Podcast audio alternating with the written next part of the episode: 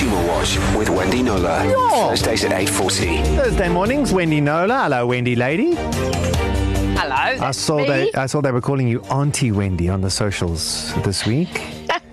Shame, an 18 year old girl writing to me. Her mom said, write to Wendy. And I thought, great that she didn't do it for her. That's Yeah. mostly what I get. And Yeah. then she started, good evening, dear. Aunt- Auntie no, good evening, Auntie Wendy Knowler. so sweet. right. an immediate response. I know uh, everyone had an opinion about that on Twitter, but now you're helping us out with. Well, here's the deal. This was my email I got last night. Insurers who insist in most cases that you have a tracking device fitted to your car, and uh, you pay a tracking company for monitoring. And I understand that you can either pay upfront for a device and service or a contract, like a cell phone contract. But it seems that these contracts are designed uh, to be impossible to get out of. Help me out here. Okay, they're not exactly impossible to get out of, but um, a lot of people don't realize when you they sell the car or whatever that you know that contract that they're still obliged as you would be if you're paying off a cell phone via a contract, right? You can't just opt out halfway through because you haven't paid the phone off, and it's the same with these uh, tracking device Okay, things. So if you I had a case this week where someone said, uh, "I've sold the car," the new person signed. Why did they debit me in February? Well, there's a 30 month notice period. Um, so I got that sorted out, and he got a he got a luck with the new guy, and he's Yeah. taking over in March with the payments, and he didn't have to pay for February. So that was good. But be, bear that in mind. I didn't even think about that. are you Like, still- would you get the tracking device out of the don't. car and put it into your new car? I suppose. Yeah, so the new one, the new guy will have to pay some kind of admin fee. It's under a thousand rand, like six hundred or something. Yeah. Um, but there's a, you have to give them notice. Yeah. Um, in today's case, I think a lot of people aren't very mindful when they buy a car because the whole process, the salespeople will steer you towards getting a contract that's for three years. So it seems nice because there's no upfront payment. Yeah. But built into that three-year that that that payment you have to do every uh, month for three years is both a component to pay off the hardware, the device that's sitting somewhere in your car, as you would a cell phone, as well as the monitoring service. The problem with that is you're tied in for three years, and we know what's happened in the last year, uh, Darren. So I got this email from Binoda uh, this week, and basically she says I'm unemployed. I don't receive any form of income except the help of my family. I advised my tracking company to cancel my services with them um, from the time I was unemployed. And they said, no, I'm bound by a three year contract, which she is.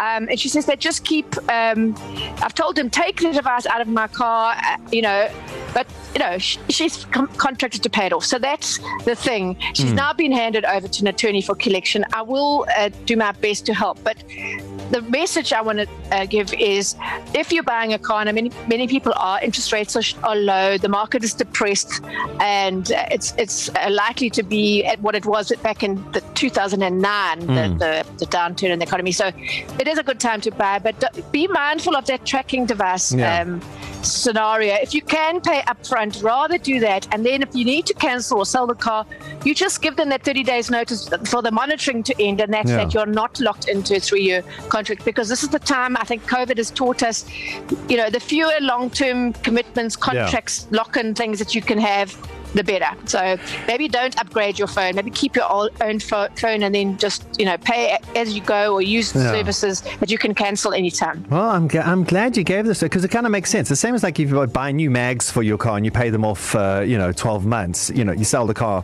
a month later, you're still paying off your mags, and it's the same with the tracking device. Thank you, Wendy. Consumer Watch with Wendy Knowler. Wendy, lady. Yes, Darren. So, um, part one, uh, we covered uh, the. Uh, you might not know this. You sell your car, but you have a separate uh, uh, contract for your tracking device. Make sure of that as well. Cautionary tale, that's up on the podcast already, ecr.co.za. But now, I've been hearing this all over the place. Obviously, it makes sense. If um, I'm working from home, my car's safe in my garage, I'm not on the road, um, I'm on the road 90% less than I would the year before. Surely my insurance premium should be lower, considerably lower. What news do you have for us on this department? Well, of course, and don't forget, none of us, would, you know, they're big claims time. A lot of accidents happen early hours of the morning, and there's no early hours of the morning. Yeah. No, what is it? Eleven? o- What's the current curfew? Eleven o'clock. Yeah.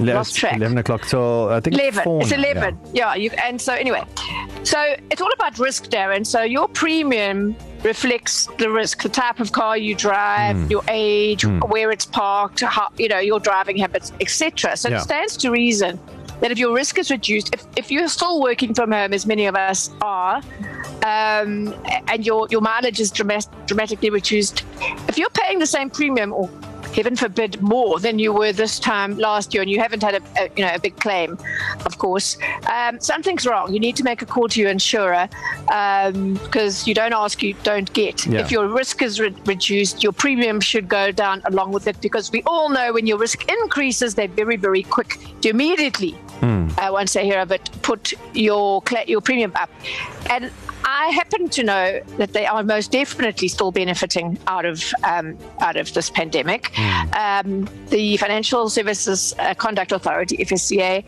um, they have all the figures of motor claims. The insurers are obliged to submit them to them at inter- regular intervals. Mm. The latest stats are only up to the end of the third quarter, so up to the end of September last year, but yeah. they're very revealing. Um, so during 2019, from January to um, to September mm-hmm. the first three quarters, the claims ratio was 63%. So that means of all the premium they got in, they paid out 63% to um, in claims. So yeah. the, the higher that figure or the lower that figure, the better for the insurers. Guess what it was January to September 2020? I'm say it dropped to an average of 29%. Not quite that low. It dropped to um, 51%, but there are a whole oh, lot of billions and billions in between there. I mean, second quarter, hard lockdown, April, May, June, it was 41%. So wow. you can imagine what um, they gained in that quarter. But even mm. now, um, uh, the claims ratio is um, down to, uh, I think it's an average of, of around um, 50%. So it's still much reduced. Yeah. And I don't want to go into the numbers, they are really enlightening, but we don't have enough time. But suffice to say, they are still continuing to benefit. It'll be very interesting to see the claims ratios from September until now. They will come in time.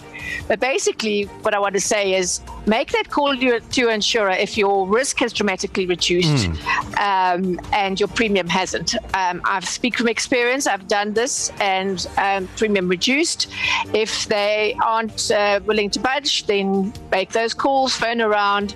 Um, it's the insurance association tells me insurance is a long game. It's going to take time mm. for the premiums to drop across the board, um, given you know that th- uh, there's a new driving, the new way to be on the roads, a new yeah. new driving patterns have emerged because of COVID, yeah. especially related to work from home. But in the meantime, um, individually we can do something for ourselves um, and certainly if you've had, to, had a car hire for 30 days because your car was crashed and mm. the hmm. parts aren't coming. I had a case like this, and they say, sorry, only 30 days, and your parts are on the slow boat from China or Korea.